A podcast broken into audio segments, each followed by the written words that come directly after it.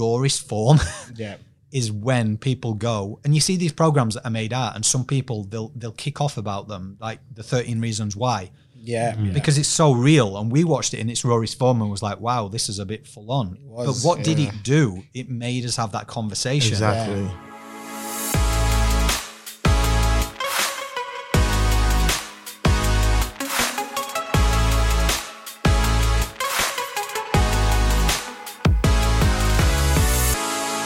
Ladies and gentlemen, welcome to another episode of the Uncovered Podcast. What is going on, everyone?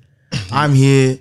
As you can hear, my voice is crazy right now, but it is what it is. It is what it is. Put it on times 1.5 speed and it'll be fine, I'm sure. That's all you gotta do, really. So I don't think people actually listen to podcasts on normal speed these days, do they? I don't. I don't know anyone that does listen to podcasts. You got a lot of time if you Yeah. listen to a podcast on normal speed. Um, but look, it's Femi here, And it's Nick. and we have a very special guest. Very, very special guest. And we have a lot of great guests, but this one's an interesting story, the origins of how it came alive, really. Um, but again, from last season, I've been told not to introduce guests anymore because everyone doesn't Thank like you. that. But Yeah. Anyway, I'm gonna let him introduce himself. um, Glenn, how are you, mate? i'm good guys first of all thanks for having me and i will just say i do a podcast myself but that kind of intro. You've got a silky smooth voice mate. And i'm like i've got this i've got this yorkshire accent mixed with aussie twang. And i'm like yeah. so you guys sound great. Um yeah so i'm glenn marsden. I'm the founder of an initiative which became one of australia's fastest growing ones in terms of publicity and gaining attraction from celebrities to corporate leaders and it all stemmed from me actually finding out of losing a friend back in the UK to a suicide. So it was something in me that uh, just pulled me reaching out to the organizations. Got a thank you, but no thank you. Understandably, there's so many advocates wanting to help. But there was something in me that wanted to make a change. I kept saying increases in suicide rates. So I was like, what can I do? And I suppose that's me. I got it started. Yeah, yeah, and that's very interesting. And I know we're going to delve a lot more into that throughout this whole podcast because what you guys are doing, this initiative is incredible. It's got massive exposure. A lot of people are backing it. So going back to like the roots of how it started and you know really telling that story is going to be very interesting for the audience that are listening. And then what you guys are doing, and especially because your vision is so powerful and it kind of aligns with what we're trying to do as well. So really want to delve into that. But I think a better way to start is just by telling us a bit about the origins and really elaborate on what you just And said. what is it? Like, what's it called and all that? Yeah, yeah, Yeah, exactly, Sure. That's probably a better place to start. we do a whole podcast and I forget. I was like, I have no idea Yeah. what these guys thought about this whole 45 minutes. Like, So, in essence, it's called the Imperfectly Perfect campaign. And I'll take it back. So, six, seven years ago, everybody knows the campaign's origins started from me finding out of losing a friend's suicide. Mm. Everybody, it was Heather Maltman, who she is comedian, actress. She actually did a podcast with me and she said, You are so relentless, Glenn. Like, you just do not stop. Where's this passion come from? I know that you've lost a friend, but it's just, you just keep going and driving. So six, seven years ago, I suppose, being in the health and fitness sector, I started when I was 30, comparing myself to, you know, living at Bondi Beach, all these body beautifuls, I call them. And to the point where I'm not silly. I knew because of doing the theoretical side of anatomy and DNA and everything when I was obviously in university. But I started comparing myself to all these people. And I was like, obviously, the supplementation that people take in, but I was being told no. yeah. So these were my friends at the same time. That's a nice word, supplementation. well, yes. yeah. yeah, you've got to be politically correct. Um, anyway, so it started getting to my head because pretty much it were my friends who were telling me that they were all natural. Um, so I started comparing myself to the point where it got me to kind of this really bad place of body dysmorphia. So I was looking in the mirror, it started three to four minutes, and then by the end of it, it was like three to four hours. Now, if anyone's gone down body dysmorphia, it's it's kind of like OCD. You're obsessed with a perceived flaw. Anyway, got through that. And then two years ago, I literally turned social media on because it was a big attributor. So I saw that a friend had passed away, looked into social media. I mean, I've not been in England for like 17 years. And what happened was there was no lead up. Obviously, if someone's passing away or ill, there's normally some posts about it. There was nothing, it was so sudden. So I looked up and I'd seen like corporate pictures, I'd seen holidays, I'd seen cars, I'd seen all this. I was like, what's going on? Got in touch with friends back in the UK and sadly it he'd taken his life. So that really hit me because his partner had put this montage, this video of him and her life. And then all of a sudden there was an interlude and it just hit me like nothing. There was a little boy and it was his mm. son. And I've got a little boy. And I thought, for someone to be in that place, I know I was in a dark place, but that clouded moment of judgment. And on top of that, his wife having to sit that little boy down and explaining that dad's never mm. coming home. Oh, oh man. It just, so I reached out to all the organizations, like I said, and God, thank you, but no, thank you. And then literally, I was just like, what can I do different? So I thought, you know what? I want to disrupt social media. Mm. There's so many highlight reels. There's this perception that everyone's having a great life. And then at the same time as that, I was like, so if I put my story, merely my story, who's going to pay attention except my immediate circle? And I'm mm. like, this is a legacy for our kids. Who do our kids look up to, or who do we actually look up to at times? Mm. Celebrities, corporate leaders, people who we think that can never be reached or never can go through these sort of things. So within that, I had nobody behind me. I just had my drive. I literally utilized social media for connecting with people. I reached out, I phoned them, I got hold of them, sent voice notes, and within three months got picked up by Australian publications. Within six months, all the networks, and then within 12 months, America, the UK, Southeast Wow. Asia. And now we've got, we come into 18 months, we've got 350 corporate leaders, celebrities, Shit. a reach of five five million and over 100 publications networks so Wow. but the main thing is it's it's been driven by love it's connecting people and it's just disrupting social media i think at a time during covid it's shown us that it affects everybody Yeah. so does mental health Yeah. Exactly. And what does the actual initiative do? Like, what is it? What's the initiative? Yeah. So the initial awareness is imagine just scrolling your social media feed and you see someone that you recognize. So I utilize visual mediums through film photography. You're going to see them in the raw form. You're going to go in, you're going to read their story. Through that, there's a process whereby it goes straight to the podcast and it talks to experts and it talks to these people going through adversity. Because I know for me, when I went through mine, the last thing I wanted to do was speak to somebody or read some material. A lot of the times we're seeing people go, go to this website, read that the last thing I wanted to do when I was going through it was get on the computer and research and read. Yeah, exactly. Yeah. I wanted to take it away and bring it back to its oldest form of communication, which is storytelling. Mm. So they go to the podcast, they can get help. If one thing doesn't work for them, listen to someone else's story, mm. and that can keep. Because the first time I saw a psychologist, it didn't work. They was trying to like pertain it to something in my childhood, and quite frankly, can you swear on this? Yeah, of course. it pissed me off because I was like, I was the first one on Bondi Beach when I first got here, taking my top off. It happened when I was 30. Again, along the way, I worked out it was a tribute to when Instagram came about and comparing myself. But at the same time, I was saying people need to know that if that doesn't work, to keep on going. Mm. So the whole thing is storytelling, keep on going. And then from that, there's another point of call, which then goes straight to the website and we do corporate workshops. Fortunately, we got into some Fortune 500 companies in the US, which basically is a way to create a ripple effect. Going from the corporate leader to explain it to their employees to bring us in. Mm. And then what happens then is the employees talk about it internally, take it home. And where does it all start from? The home. We can talk to our kids and then we can thus create a legacy where we can try and break this stigma. Yeah, I love that. I think that's so powerful what you said about if one thing doesn't work for you, then keep going. Because in mental health, especially in the hospital setting, the clinical settings, we refer to mental health as a journey, which means that it's never ending. We're going to continuously get hit with drawbacks. There's going to be things that we're going to stumble over.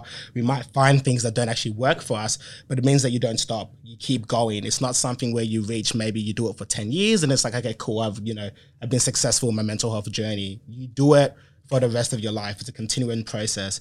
And I'm mm-hmm. really interested to kind of go back to you and go back to your story because it all comes down to us being able to have a choice, make a decision to keep going. And you were getting hit with a traumatic event, seeing your friend pass away. We have a choice. We can decide to either be a victim of our circumstance or we can decide to do something about it. But you made that choice to keep going. So what was that thought process like? How did you get to that point of choosing to do this?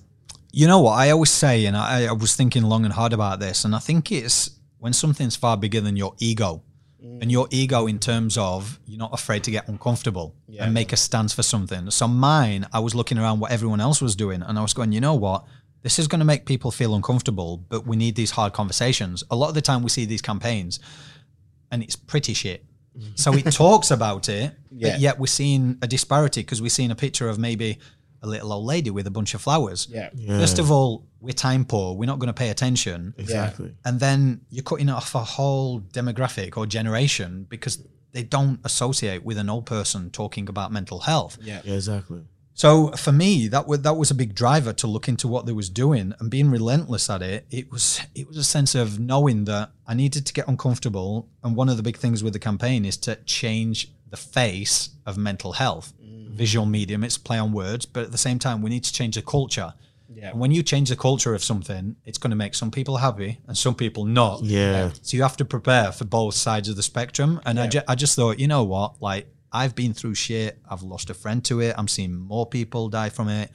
And I'm like, what are we not doing? Mm. Like, as much as people say they're having the hard conversations, I think the rawest form Yeah. is when people go and you see these programs that are made out and some people they'll they'll kick off about them like the 13 reasons why. Yeah. Mm-hmm. because it's so real and we watched it in its rawest form and was like wow this is a bit full on. Was, but what did it do? It made us have that conversation. Exactly. so it drew attention and when people say like oh it actually attributed to somebody doing something you're like with mental health it's not just a sudden thing Yeah, exactly. there's a build up and that's what we're missing we're not seeing the preliminary parts to go oh we need to pay attention to these little things so yeah just far bigger than my ego Yeah, that's amazing. And I think that it's a it's a very you said a lot of great points and something that I wanted us to really just touch on or maybe just emphasize as well is what you said in terms of people are starting at different different points. And I think that people that are with mental health, they've got a lot of other baggages that is going on. And it might have been, you know, that certain situation might have been the straw that broke the camel's back, but it wasn't the only straw on the back. Mm. You know, there was a million things that were going on, and it just happened to be that that sent him over the edge. So it's important to understand that, and it's important to understand that people are going through stuff, and be aware that it's like, oh, can't believe he did that because of this. It's like, mm. well, no, I, he, this happened because of 15 years of stress and distress Yeah. and pain and trauma. Hundred percent, and I agree. And I think that like the big thing that it always comes down to is the awareness, right? Because what we're saying is that it's a build up. So if we don't have awareness around, well, we're getting to that tipping point, then how are we going to make any change? And through storytelling, when people can actually feel someone else express, and you can sit there in the other end and be like, you know what? I kind of start to feel that as well. As well, it allows us to take a bit more action, a bit more initiative and proactivity for our mental health. And you were talking about a new face that you're trying to put towards mental health. Um, you might not have the answer now, but I'm curious, what does that face kind of look like for you guys? So in in its essence, when I say that change in the face, it is actually showing these influential public figures. But Right. remove the highlight reels, remove the cameras, remove that. So Yeah. if anyone goes to the campaign and they actually look at it, they'll see like someone who's in a movie that they recognize, but they'll not see the highlight reel. They'll not see makeup. They'll not see that. yeah. And it's funny because I will literally at the end of it ask one of the celebrities or the corporate leaders, and I'll say, "What was your initial reaction when you saw the photo?" And there was like, funnily enough, there was like, "Wow, is that what I look like when I cry?" And then Yeah. secondly, they'd Yeah. follow up and. Then I'd say, what was the reaction? And they'd be like, my God, I never realized I could use my platform to save lives because the amount of mm. people that have reached out and gone, because they always think people in, in in the public eye or whatever, Yeah. they don't experience this. And I think as humans, we judge whether good or bad. What I'm trying to do is teach people to be more mindful Yeah. because unless you've walked in someone's shoes, you don't know. And I'm like, we need to remove this thing. Like, can we not give people a second chance in terms of if they've had addiction and gone through recovery? Or and I think with my background in health and fitness, I always taught group fitness, so people would come through there without a profession Yeah. Yeah. there's a commonality. And like Clubhouse, we're seeing where us guys met, like you've seen people showing vulnerability. There's a commonality. Yeah. Like, and it's storytelling. Yeah. And it makes people drop the guard and then you go, Oh, you know what? We're actually not that different. We're all struggling. Yeah. Yeah, and with these with these um celebrities, entrepreneurs, corporate leaders, they are real life. They are you know contemporary real life superheroes, and we see them as these infallible beings that have no that like you know, to be at that level, you must be superhuman because I can't do it. So Exactly. you have to be superhuman, Yeah. which just isn't true, right? There's a lot of layers to that that statement, but there's, it's just not true. And I think being able to give people the opportunity to see the humanity in people is extremely powerful. And I think that even being on, um, obviously not this isn't to the same extent, but it's just something that made me think about it. Is like being on the show and coming off the show, and even having someone that we know that's on the show now, people forget that these are real people, mm. Yeah. and people forget that we have struggles, we have issues, we have pain, we react to things as well. And I think being able to highlight that is going to allow people to be a lot more empathetic and a lot more understanding. And there's so many layers to how powerful your message is because we see it all the time. Like, you know, people will see see you on a TV show just because you're on a TV screen and be like, and just blast your whole life. Like you know, you don't what I have any emotions. Like you have no emotions. You you like you know don't care about anything. You Yeah. talk about your family, talk about everything. yeah. And it's kind of like because we're removed and we're disconnected from them, we almost feel like that we can say whatever we want. But when you're actually putting the humanity and the realness of these people out there in the open, it, it's automatically going to draw us to be like, oh, I can relate to that pain. I can relate to that struggle. I can now relate to him and what he's going through. So it's really powerful, man. I really love that. Thank you. Well, you guys know firsthand. You, you've done the TV stuff, you've done the media stuff, and it's kind of what I want to show is like, and one of the actors from um, Home and Away was recently doing an interview that I heard, and he said one of the biggest lessons that he learned was when he actually went to a function or an event, and there'd be people who watched the program. There was a huge disconnection because it'd be like they weren't coming to see me; they was mm. coming to see the character. Yes. And that's where the big thing is. And I'm like, look at social media. That is their profession. Yeah. It looks like a highlight reel because they have to show it. Whereas when I jumped in construction, when I was making this, I'd post pictures in construction. Mm. You guys do it to your business. It's mm. it's not the same. But I think the way media works is perpetuated them so high. Yeah. And I'm like, what people don't realize, and you guys will know, is like, so you've got an agent, you've got a publicist. They work predominantly to get you work. And during COVID, when the money's not there, if you can't afford them, that goes, and then the publicist can't get you publicity, and then you can't get in the events, and then your mental health suffers, and then you're, mm. and then on top of that, you may have a media outlet that suddenly go, oh, look at so and so, what are they doing now? Yeah. Mm. and even with millionaires like they've been I, I spoke to a guy who created the word fomo. He was at business Har- harvard Who uh, created the word FOMO? it's called patrick mcginnis he actually did it whilst he was uh, at harvard business school and he read it in a in a dissertation thing. And uh, basically what happens when a word comes and gets put in a dictionary they have to go to the sources and, and take it back and it turned out to be on, on his paper. He did a, a thing on fear of missing out so he actually wow. he never made any money off it neither. And everyone uses doing, it. yeah. But even he said, you go to a school like that and you're with multimillionaires and their families. He said, but people don't realize because they see the money. He said, it's almost you're living up to this ideal of perfectionism. And if you're not as smart as these, he said, and when you leave those schools, like everybody else, you have to go into the real world. Yeah. Yeah. And we're all in this perpetual cycle of thinking everyone's life is better than ours by these highlight reels. So I just wanted to go, you know what? Remove it. Let's showcase a bit of shit. Yeah. that we, are, that we all are. I love that because it's such a perceived identity that we hold ourselves to based on social media and based on what other people perceive us to be. I know that for myself personally, I used to be that guy that was health and fitness. I was really fit and active. Um, and I was in good shape as well. So I perceived my whole identity to being that person that everybody perceives me as. Not actually who I am in the deep roots of actually who I am, but just this perceived superficial identity. And that's sometimes what we showcase on social media, when we showcase on movies, is this cool fantasy idea like yeah this is awesome you worked hard but that's not the only thing about you. And i think that if you can show the raw footage which is exactly what you're doing with your campaign that a lot it gives a lot of people that awareness about like okay so this is real life. What is happening here who i was comparing myself to isn't actually that doesn't actually what their life looks like. That's not the whole kind of thing. And that stops people from going into that spiral of depression getting anxious having this kind of um fear of who they are because of this whole kind of idea, which I think is really powerful.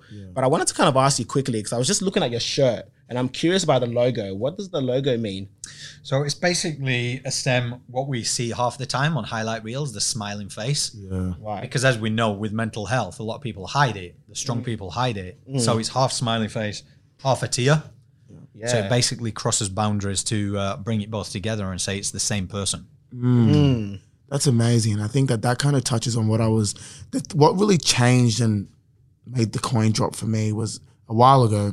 I was listening to this uh, podcast by Jay Shetty, and I forget who he was interviewing anyway, but it was about the concept that you could be in tandem a work in progress and still a masterpiece yeah. just like Mon- like the Mona Lisa, in terms of like we have this pressure on ourselves to be perfect, to be this, you know, this uh, everything's figured out, everything's polished. But I think the thing that makes us beautiful, the thing that makes us so imperfectly perfect, is the fact that we've got flaws. We're working on ourselves. We're working. We're a work in progress. We have so many things that we need to change and chop. Um, and that's what gives us our edge. That's what gives us our beauty. That's what gives us the ability to be human. And humanity is the beauty. You know what I mean? We don't like, what do we, what do we find more awe inspiring? Is it a really, really well constructed chair or a new life? You know what I mean? Like humanity is the beauty in the world. Um, and it's just interesting when I really reflect on that. And when you were saying, I was like, yeah, that's just a really good reminder for me. Absolutely love it. I, I just think even even when we're talking about where we met on this on this application, I'm like, you will see after a while, and we, we spoke about it before the show, how it's changing rapidly. Is hmm. because people now are kind of disassociating away from the the hype of it, the I'm a six, seven, eight, nine, 10, 11, 12 figure earner. Because what's that doing? In re- retrospect, it's making us feel crap about ourselves.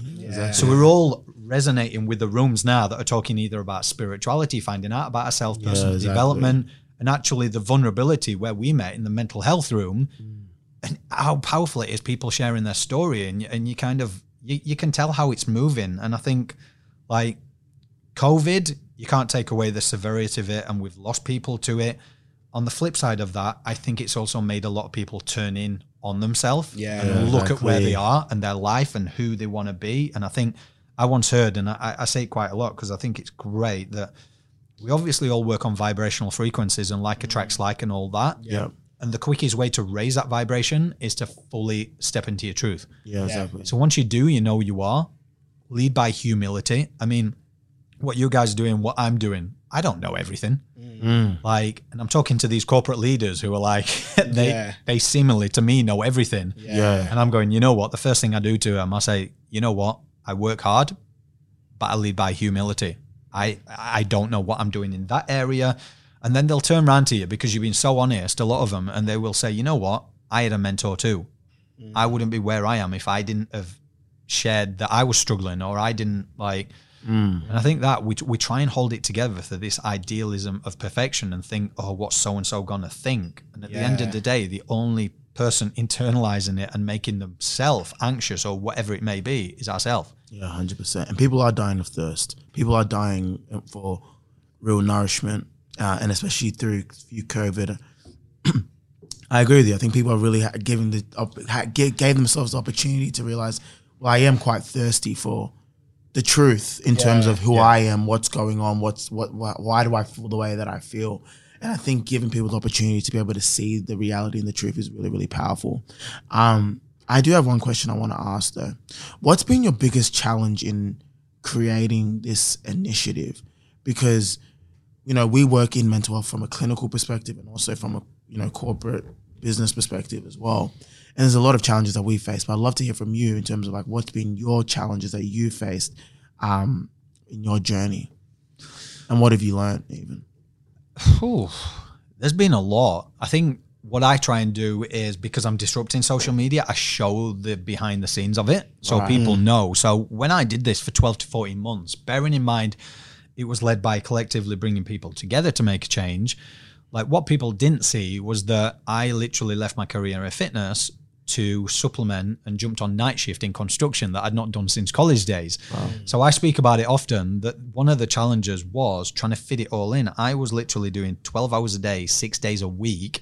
On top of that, if I was doing the day shift or the night shift, I'd be up till all hours in the morning learning how to do branding, marketing, networking, press releases, media kits, and that was all on me. But what it also taught me when I was on construction was I was doing the crappiest jobs. Like for three months, when you knew, you just basically stood hosing a wall for silica dust. Can you imagine that? 12 hours a day and you're just looking at a wall. but that in itself taught me about resilience Yeah. and gaining clarity on what I wanted to do. Yeah. And then each level, they always say new levels, new devils. So there'd be people that had come along and they'd say they want to help you. And then you'd be like, oh, that's really nice. And then they'd want to leverage what you've done to capitalize on it themselves. And mm. there's been challenges along the way, and it's going to come out in my book one day uh. when, when I write one. Yeah. Uh, but you know what I mean? I think I think anyone where they are on their journey, I think they have to realize that when you're dealing in, in, in facets of like mental health and stuff, I never claim to be an expert, but at the same time, I work with an a, associates who are, and I went and got qualified in modalities of mental health management, diploma, all that kind of stuff. Mm. But that in itself has been a challenge as well because you'd get companies coming to you and they'd want you to go and speak. And I've turned down so many speaking engagements because I'm like, leave it to the professionals so you can take us and you can take those on. And then it's learning the business facet of it all to Yeah. like, can you imagine like you, you've got to get all your, your trademarks and everything in this country and then to try and do it globally, like you've got to look there, look at their legislations, their policies, look at their data and load. And that's what I say. It's um, I always say to people, whether business or anything, like don't run before you can walk and don't walk before you can crawl. Like just keep moving and learning because it's the only way you're going to grow. Yeah, exactly. Yeah, that's powerful. That's powerful. There's so much that I want to cover, and we're definitely going to talk about it more. But I think what we'll do for now is we'll take just a quick break, hear a word from our sponsors, our sponsors that pay us, you know, so much money Ourselves. ourselves. and we'll be back shortly. If you're going through a tough time and you're looking for some support, maybe a podcast is not the best place for you. Yeah, exactly. And mental health can be a bit tricky, and support should always be personalized. So we created the Recharge program to do exactly that. So the Recharge program is your one-stop shop for all things mental health support. It's an online program that allows you to have the best and most experienced clinical experts at your fingertips without the intimidating kind of setting of a clinical approach. Exactly. So this is how it works. We match you up with the best counselor for your needs. You get one-to-one time with your own mental health nurse, over 200 plus minutes of content, weekly workshops with us, and guest experts in different fields such as emotional eating, anger management, addiction, and more. So usually this will cost an arm and a leg, but we've worked really hard to give you payment options for as cheap as about 30 bucks a week. So if this resonates with you, jump onto rechargewellness.com.au and click get started to talk to our team and see if this is right for you. So that's rechargewellness.com.au. All right, cool. So I want to kind of tie this conversation back because I know that a lot of the audience that might be listening right now, they might, you know, be struggling with perfectionism, you know, seeing things on social media, thinking like that's how I got to kind of live. What do you kind of say to people or to the audience that are listening right now that are struggling with that? Because I know that you were struggling with body dysmorphia before, dysmorphia, sorry. How do you think people can navigate that? Yeah. I think really it's it's having those hard conversations and letting mm. people know if you are feeling that. I mean, noticing the traits as well. So if you are seeing people who are comparing themselves, like mm. first of all, if you are finding yourself doing that, remove anything that's a trigger from you. Mm. So for me, if it was like the the body thing that I was comparing myself to, I removed myself from all these body influences that were making the life. Because on top of that, every year I go to LA and I know a lot of the big guys at Golds. I know what goes into that, like the hard work behind it. And I even said to them, share your story because you have millions of followers. You have all these, and they think like they see you on stage in these competitions. They think it's everything glorious, and they don't realize how regimented they are getting up on the training and having Yeah. no life and relationships and that sort of stuff. So first of all, if it's a trigger for you, remove yourself from it. Mm. Start actively having conversations, especially if you've got kids. Have it at the dinner table. Ask people how they're feeling, and at the same time, don't be ashamed to bring a hard conversation up. I think Yeah. that is where we're going to change things. And I think it's amazing. Like three guys can sit talking about mental health, where what ten years ago, Yeah, we know. Yeah. people, men especially don't. I mean, when I took this to America, I was working in construction whilst I was building it, Yeah. and I get the young guys going to me, "Where you going?" Mm. And I'd be like, "America to take this mental health initiative." They were like, "That's amazing." And then Yeah. I get the older generation going, "Oh, hmm. what's this about?" And I'd say it, and they was like, yeah, I'd never say anything. Yeah. It's like, but that's the problem. Exactly. But that's generational and that hmm. needs to be broke. So Yeah. it takes us because we know kids, kids don't look at they don't look at color, they don't look at creed, they don't look at they don't look at anything. Hmm. Yeah. They just see the person in front of them. Yeah. Yeah. Whereas older generation, it's because they bring, brought up that ancestral line of like, oh, we can't share our feelings, or don't let your neighbors know that you're kind of struggling. Yeah, and I think that like what you were saying just reminded me of what I was talking to someone about ages ago. In terms of everybody has a platform, everybody has the ability to be able to, and I don't mean platform in terms of going on. Everyone has a social media account. I mean a network. Exactly. Everybody has the ability to be able to set an, a safe environment for those conversations, and it could be, you know, you could be just as something as simple as like, oh, you know, every second Tuesday I go to the local library and I'm happy to have you know just open conversations with other men or Yeah. other people mm. and just allowing that safety zone for people to be able to have those tough conversations and practice having those tough conversations because it's it's going to take because certain people are hard, it's harder to have those conversations with you know what I mean Yeah. so being able to have that safe environment where you can learn how to have that communication and communicate it is going to be really powerful I was even thinking like, you know, anyone could start an, you know, I feel, I feel pretty much, I, my view is that like, there's, you can never oversaturate, you know, in terms of initiatives for mental health. Never.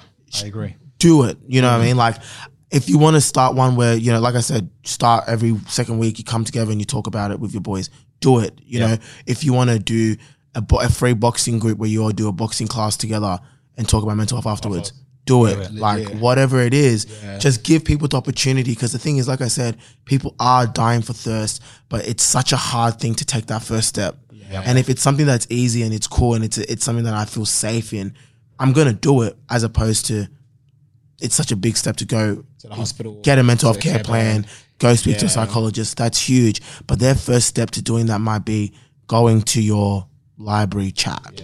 I love that. It's so powerful because, like, as we all know, there's a stigma with mental health. The traditional method of how we're doing it, there's obviously like it's good. I'm glad that that, those services are there, but it's clearly not working. It's clearly not solving the problem as much. And I think that there's so many different things that we're doing, like your initiatives that you're saying, that I honestly feel as you were saying that, like I kind of drew to that. I'm like, yeah, that's powerful. And I feel like people would show up if I just post that. I put myself out there and I'm just open and I create that safe environment that's not too formal, not too clinical. That's not gonna you know, potentially damage my reputation and my career because, you know, some people have the fear that if I go to a to the GP, I need to go on a mental health care plan. To go on a mental health care plan, they need to write I've got a disorder or some form of mental illness. And then if I apply for jobs and they ask me, do I have a mental illness? Is this going to impact me? Is this going to affect me?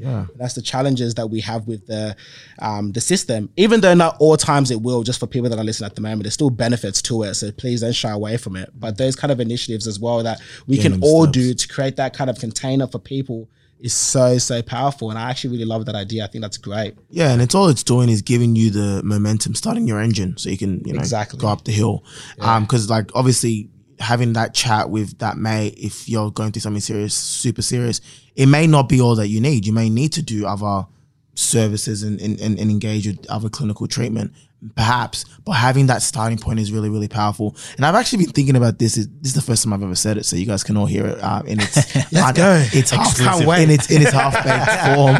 Um, I was thinking of really because I box. I've been going back into really getting into boxing. I was thinking of doing like once a week, just boxing with bros was my idea. Where it's like obviously free. It's just at a random park.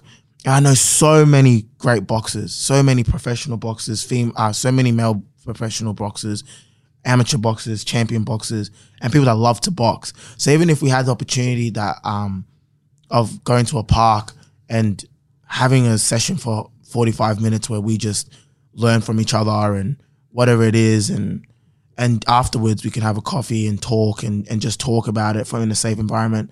I would love to do something like that because I think that so many people, like I was saying, they really want to do something. Yeah. They just don't know where to start. And then having it something like boxing and then chatting would be really, really powerful. So, you know, if you guys want to do that, that was just my thought. And whoever wants to organize it can organize it. But I think that's so essential. There's uh, I learn I learned two things. So Josh Piterman his uh, a theatrical actor. He's he's an amazing guy. But he taught me what he does with his friends, and then he got me doing it. Was mm. think of your your closest circle of boys. Get a WhatsApp group. Just mm. check in every other day. and Just mm. say how you going. And then on top of that, Damien Bodie, off Neighbours and uh, highly claimed actor, we become friends. He's an amazing guy. But he said, think about your initial group. He said these are the preliminary actions that we don't often notice. He said if you guys now think of your five friends, so you'll do it in your head and go, how many times do you go out on an evening for dinner? How many times do you talk about your aspirations and dreams with each other? Mm. You don't really, do you? That much. It's all about like feeling down or feeling this, that.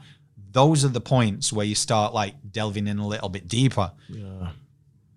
Like the, these are the things. It's just it, it, it really So is simple. action Yeah. in things Yeah. because when it, when he said that, I actually sat there and I was like, bloody hell, yeah. Yeah. We don't talk about our dreams or something that excites us. We're like, Yeah. oh my god, I had a shit day, and then Yeah. but then you don't delve into it. You move on to the next thing, and you're like, okay, tell me about that. Like, how are you? Mm. I think some people are so scared to actually delve deeper, though. That's that's what we need to like, just like we're doing now, Yeah. talking. Be the change. Exactly. Be that change. I was Be just about to say because even that question where you're like just think about your five friends and those preliminary steps that we can do, it's quite confronting because you realize that with this platform that you were saying that we have with our network, there's so much that we can do, and now the fact that we know that we can do it, it's like damn, like how am I gonna do it? I'm scary. I don't know how to delve deep into those conversations because we don't know how to. I think the challenge is that we don't actually know how to help people. Like when people start pouring out their emotions, their traumas, how they're feeling, what do we do? Sometimes people are feeling quite uncomfortable. It's like I don't know how to best support you, and then we might turn into being Doctor Nick, Doctor Femi, and try to fix Yeah. the solution. Where that's not kind of what they're wanting for. They just want a place to safely vent, just express myself, let us be known, they'd be here to support them on that process. So I think that that was just very interesting to me, and I'm curious because I know that with your initiative, you obviously go to big corporates, you go to these big leaders, people that obviously have this image as well that they know that they need to uphold, and you're asking them to be vulnerable and express Yep. How do you go about with doing that? Like, how do you get people comfortable that have this, you know, you know, quotations? They have this image that they have to uphold. How do you get them to now just show a different side of them? Yeah. You know what? With me, it's pretty much I build relationships with people. And I don't know whether it's because I've been through adversity and I, it's this energy thing all the time. It's, hmm. I always laugh. I've got an innate ability to make people cry. So they open up to me, but it creates a connection. Hmm. And I, and, uh, and I say to these corporate leaders, I'm like, you know what? It needs to start from the top. Mm. So if you're trying to go over this persona of like everything's perfect, like it's going to trickle trickle down into your employees. So they're going to think that they have to be perfect, which is then what's that going to happen? That's going to lead to like people taking time off, less productivity. Mm. And again, if you're going to your cost per head or whatever you're doing, you're looking at your bottom line and seeing that you're losing money because of productivity. There's a reason why we need to take it back and stop thinking our funnels aren't working, our systems aren't working. It's humanity. Yes. You need to look at the personal side because when things are working in unison, things move. And I just spoke recently to a lady who's like a big VP over in the US, and, and she did the same thing. She was like, she was continually doing this perfectionism and letting a, seem t- a, a team seem that she was fine. And then she hit a wall. So she took two weeks off. And then when she finally came back, her team actually said to her, Thank God you took time off. Because what you was doing from your ideal of perfectionism was putting it on us as well, mm-hmm. which was making us stressed. We wanted to take time off. We wanted to do this. So I just have those conversations and go, you know what? If you've been through mental health, like this one thing I would love to see removed. A lot of people, when they go for jobs, is still the time old question of do you or have you suffered with mental health or mm. mental that can Yeah. range from Yeah. mild anxiety to clinical depression. Like it needs to be removed. Yeah. Like because I know some of the most successful people in the world with what I've done, and you guys probably do. It doesn't make them less equipped. In fact, I'd say if you've been through clinical depression and pulled yourself out of it, Oh, my God, you are Yeah. resilient. You Yeah. can like, and I know on the other side they're going to be going, yeah, but we need to what? So what? Do your due diligence. This is like mm. it's a life that we're supposed to go together on, yes, exactly. Yeah. and always make sure there's strong friends. So I know for me, and I know for you guys probably. I don't want to speak for you, but I'd say a few months ago, everybody saw the celebrities, everybody saw the press, everybody saw the mm. TV stuff, everyone saw this. I was struggling behind the scenes, not in terms of mentally, but I was like, okay, so I'm trying to do a full time job. I'm trying to do this. I'm trying to run a team. I've got two little kids here. Yeah. I'm, I'm, I'm hitting a wall. Yeah. And I just knew I opened up to my people around me. But people just see the strength and they're going, "Oh, Glenn, you're killing it. You're killing it." And that's I never want to portray that I'm killing it. So I suppose with you guys, you've been on the shows, you're doing this, you're doing that. Everyone's like, "Oh, you guys are killing it. You're killing it." You know, No, I actually struggle like you every single day, and it's at work, and it's uh, and that's what the conversations are. Yeah, hundred percent. And then we actually did an episode about that in terms of how how hard like there was a twelve month block for us that was incredibly hard for us that um that no one knew, no one knew, no one everyone saw like you said you saw the the press and the events and you know the business and all of that, but it's a very very difficult time to go. It's a very it's a very difficult thing to um to even open up about sometimes because you know what people's perception is of you. Yeah. People, you know that people see you and then you're almost like, oh, I don't want to break their spirit and think that you know everything's gloomy, and then then have the conversation of like, well, what are you upset about? You know, you've got this going on. You start comparing trauma, which is very problematic. But I think that it's you're, you're you're so right, and I think you have it's 100, percent and it's it's it's definitely true in terms of like checking on your strong friend. Yeah. Yeah, it's it's it's really important. Whoever you think is smiling and laughing and everything's perfect for them, just check in. Just say how they're going. Hundred percent. Because yeah, Well, I questioned my friends once and I said, like, you will see these images, how raw they are on my campaign. Mm. And I just said, this is what, like, preliminary measures, like someone was saying, so what sort of things? I said, so I'm actually okay, but have a look at my work. Some people share their struggles through their work. Yeah. Mm-hmm. So I'm taking these pictures of these people with tears and their their emotions. Maybe I'm struggling. Yeah. So this is a time you could be going, "Hey Glenn, are you actually okay?" Because you're not only going through this yourself, Yeah. you're taking on other people's energy. You're taking on that. Are you okay? Mm-hmm. It was like, "Oh, I hadn't thought about like that," and I'm Yeah. like, "That's fine," because a lot of people don't. But these are the preliminary measures when you spot a little difference in someone. Yeah. And a lot of creatives create and hide their emotion through their work Yeah, to tell a story. Yeah. So Yeah. I'm just like, yeah, just these are the things we pay attention to, and just if you notice something a little bit different, and just hey, I know, yeah. Yeah. So I'll notice if someone's off social media for like two or three days, Yeah. and someone on LinkedIn went on it for like a week, and I don't even really know them, and I reached out to them on the side the other day, and I was like, hey, you've not been, I've not seen anything of you lately, and I've not seen you on Clubhouse. Yeah. It was like, oh, thanks for checking in. I'm okay, but like that just shows me the character of you. Like you're just Yeah. checking in. Um, it's Yeah. like it's you do notice. And yeah, I think when I was going through mine, and I say this to each person on, so I suppose if you guys have been through ultimate, like whatever you've been through, you do kind of throw hints out sometimes because you kind of want people to pick up on it at the same course, time. yeah, Yeah. exactly. Yeah. And you don't want to say it because you're scared Yeah. but then you do throw it out. So that's kind of like, and again, we can't. This is a thing. I, I don't like the word judgment on anyone because we're all on our journey and we don't know what we don't know. Yeah. Yeah, exactly. So at the same time, you're go, you're going to your friends, but I kind of did. Like there was times with my body dysmorphia where I was like, oh, I can't feel my chest. I can't get these arms to the mm. point where I would have annoyed myself. Yeah. Yeah. Exactly. And then when I shared my story, and it was like, well, I did think something. I was like, well, why didn't you say? Like, and it was like, oh, well, I just didn't know how to approach it. Yeah. And I was like, that's fine. So let's approach it and let's see how we can educate Yeah. and have it. So Yeah. Is that the same for you guys when you went through something and you, you, you do indirectly try and put it out there a little bit? hundred Yeah, hundred percent. And I think like even for us, like I think the good thing that we always talk about and what I think is so important is having like a baseline of like your friends and who you know. Yeah. Because like you said, if so if I know someone's always on social media, but then suddenly they're going off social media, then like their baseline is changing. Something's happened in the situation um, that we need to step in and be like, hey, like what's going on?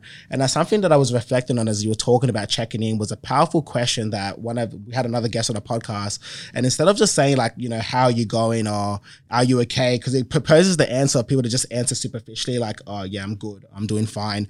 But actually asking them like, what's actually on your mind today? Which Yeah. causes for that Yeah. open-ended question, uh, open-ended response, where you can then delve in and have a full, proper, thorough conversation if needed.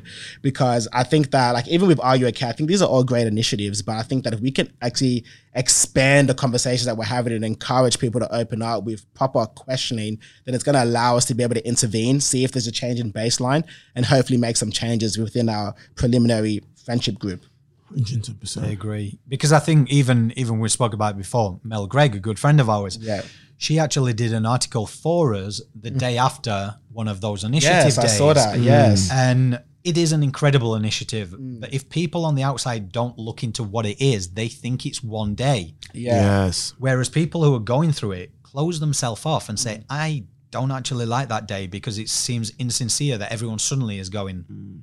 How are you? Are Yeah. you okay? Yeah, Yeah. exactly. Whereas you know that these guys do incredible work and their message doesn't just mean one day. However, because it's all like projected into this one day and all this build up through everything. Yeah. Yeah. Like Samel did this article, like, so what happens after this day? Yeah. Yes. And the response we got, and that's why through mine, I'll do like I'll get the team like two posts of original content every single day, 365 days a year. And anyone that's coming on board, I'll say, can you just make sure like you're you're posting like you are an advocate, you're posting like once a week or something, so it doesn't just seem because I think sometimes the thing with these campaigns and things when you see a lot of people in the public eye do them, mm. one of the things that you do get is go, oh yeah, but I only see him post like once a year when things come up. Yeah. So that's what needs to be removed as well. And Yeah. it's kind of like, yeah, but people work as well and they've got things on. So we just need to. So I just send sneaky reminders and it's just like, hey guys, Yeah. it's like. But I think it's just reiterating it and putting it in people's faces every single day. And it's not that people don't forget; it's because, again, we can't make judgment. People have got things going on in their life, Exactly. and at certain points of their life, they might actually be going through something as well. So it's like kind of just be mindful and just Yeah. Yeah. we could all live in a bit more unison. Honestly. Yeah. Like, Honestly. Yeah, hundred percent. And I think it's something that like we say all the time, but it's so powerful and it's so much deeper than one word. It's just that word empathy in terms of being able to understand other people and think about other people. You know, before you before you can even walk into someone else's shoe, you just think about them first. Yeah. And then just think about that whole kind of their journey, what they're going through, what their situation is. And it'll make your life a whole lot easier. Um Well, there's a viral life. YouTube thing that I, I'd recommend to everyone, and it's about in an American penitentiary, a psychologist. she gets all the inmates to stand outside in a circle, and she said, "I'm going to ask you all a question, and I want you to step forward." So she stood in the middle, and she was like, "Who lived in a less affluent area where drugs and and gang related areas were?" Half of these people step forward. Who was abused as a child? half of the people stepped forward. And it kept on going on like this to the point where so many stepped forward and it was their environment. Mm. And they looked at each other with a newfound respect. And it was like, oh my God. Like, and I was on um I was on a mental health management course, and there was two guys who had been inside for something a long time ago, like robbery. And they shared their story with us. And they said people in prison, the thing is, is they didn't understand it. There's one or two routes. You can either go down the way of a lot of people do taking drugs, or you get into your fitness to do your time and get through it. And they were both saying they used to pe- see people taking the drugs and that and think they was weak. And a lot of people would think those people were weak until they educated themselves on mental health and go, they're not actually weak. They're just mm. suppressing emotions and they're, they're so tired. They're trying to just, they don't want to deal with those emotions. So they Yeah. just, so I think that's where we we need, we need to remove that judgment as well because, hey, we've seen it during COVID where people lose everything and like, you're seeing on the news, there's lawyers who are on the street and people hear them and go, oh, like you're a lawyer? What you're doing on the street? Like, Yeah. like Yeah, it's just coping, right? Doing drugs is just a form of coping, and you know, it, it's a coping mechanism. Yep. No one's saying that it's the you know it's the most effective, Yep. but it's just a coping mechanism, and everybody is just doing their best to try to get through what they're going through. Exactly. And it's and it's kind of like the example I always give whenever I speak to anyone or speak to any clients is like, it's like if I say to you, all right, Glenn, I want you to sail from Sydney to New Zealand, but all I give you is a laptop case and a water bottle. You're like, this guy's lost his mind, bro. Like, what's he going on about? What's he on about? yeah, Because the what the tools I've given you are inadequate for the task I've given you. yep, And it's the same kind of thing, right? It's like the task that they've got is co- overcome trauma, pain, all these circumstances, all these difficult things that are happening and they can't understand their emotions. All of these things are coming, right? But the tools that they've got, they have no tools. You know, I never went to school to learn how to manage or do this thing, but they need to survive. Yeah. and they need to find a way to survive. And the way that they do that, and the the, the way that they see that makes the most sense at the time, is to is to lean to substances. So there's no judgment there, and I think that like that's the big thing that I think is too is like you got to remove the judgment, understand that anything that somebody is capable of doing. In the right circumstance, in the right perfect storm, you're also capable of doing that. Yeah. Yeah. So So the, the moment you move down, you realize that is it becomes really powerful. Yeah. Yeah. I don't think people realize that at times though as well. Mm. Like, I think it's it's when I went through my thing, I got to the point where I was like, how am I going to get out of this? Yeah. Like, I just don't like I don't see an out where I didn't touch wood have that clouded moment of judgment, but I felt like I'd been brought to my knees and I tried everything and I was like, uh.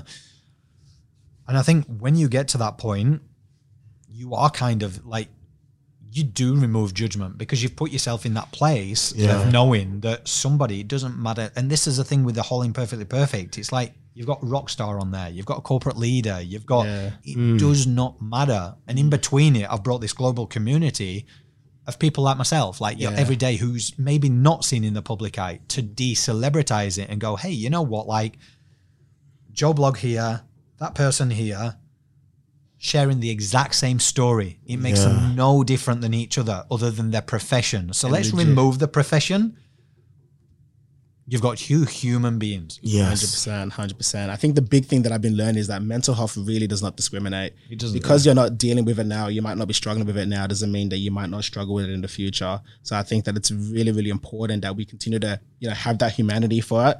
Don't judge anybody because there's nothing that's saying to us that 10, 15 years down the track that we might not get hit with a stressful situation, we might go into depression. There's nothing that's saying that. So it's important that we're continually being proactive, we're continually doing those steps, and we have that awareness um, and that empathy for people, so that when we're going through our own kind of challenges and struggles, then we, you know, we kind of in the best place for success or to kind of elevate from there, which I think is powerful. I wanted to kind of quickly because we don't have much time left, but I wanted to ask you because I know you got some cool things going on with Imperfectly Perfect at the moment. What are some things that people can kind of expect if people have resonated with what you've been saying in this podcast and they've been struggling with perfectionism? What they can expect from what's coming from you guys? Yeah, sure. So we've we can't talk into too much detail regarding this because we're just we're getting it going, but we've Yeah. just moved into the tech space. so we're working with a lot of people over in the US. Other than that, obviously the podcast going from strength to strength. We're getting some incredible people on there. Moving to disrupt more of the medical profession because, Yeah. as we know, that's another untapped where a lot of people can't speak about it. Yeah. So I want to get them to speak about it. And on top of that, um, the global initiatives. If you do go to the Imperfectly Perfect campaign, what we do there is we set initiatives off. And it's things such as letting other people know that they're not alone. So simply writing on your hand, I'm imperfectly perfect. Yeah. And then sharing it. And then Sky News recently picked that one up. And it just keeps on growing from strength to strength. And I think that's what we need to keep on doing, these conversations. Yeah. Amazing, amazing. I love that. And I think that, you know, having you on as a guest on this podcast has been absolutely incredible. There's been so much value. I think uh, what, what I hope to expect from this is more conversations, more people actually going out to their preliminary circle and taking those steps and those initiatives to get to where they need to be. So I really just want to honor you for coming here. I think it's been absolutely incredible. And I hope that our audience gets a lot of benefit from it. Hundreds of percent. And I, thank you so much, man. It's been amazing. I didn't know that was a perfect outro. And he looked at he looked at me like he wanted me to say something. I'm like, you nailed it, bro. So, honestly. well, guys, you guys, you guys are doing amazing. Thanks for having me as a guest, and uh, yeah, just just keep on doing it, and let's work together on stuff, and we can change this world. That's it. That's it. Well, look, guys, thank you so much for listening to this podcast. It's another episode of The Uncovered. And obviously, we're going to have a lot of details on the show notes. So if you want to keep up with Imperfectly Perfect, make sure you check the show notes and what we're doing here as well on the show notes as well. So that's it, guys. I'll see you guys next week. Have an absolutely incredible day. It's love.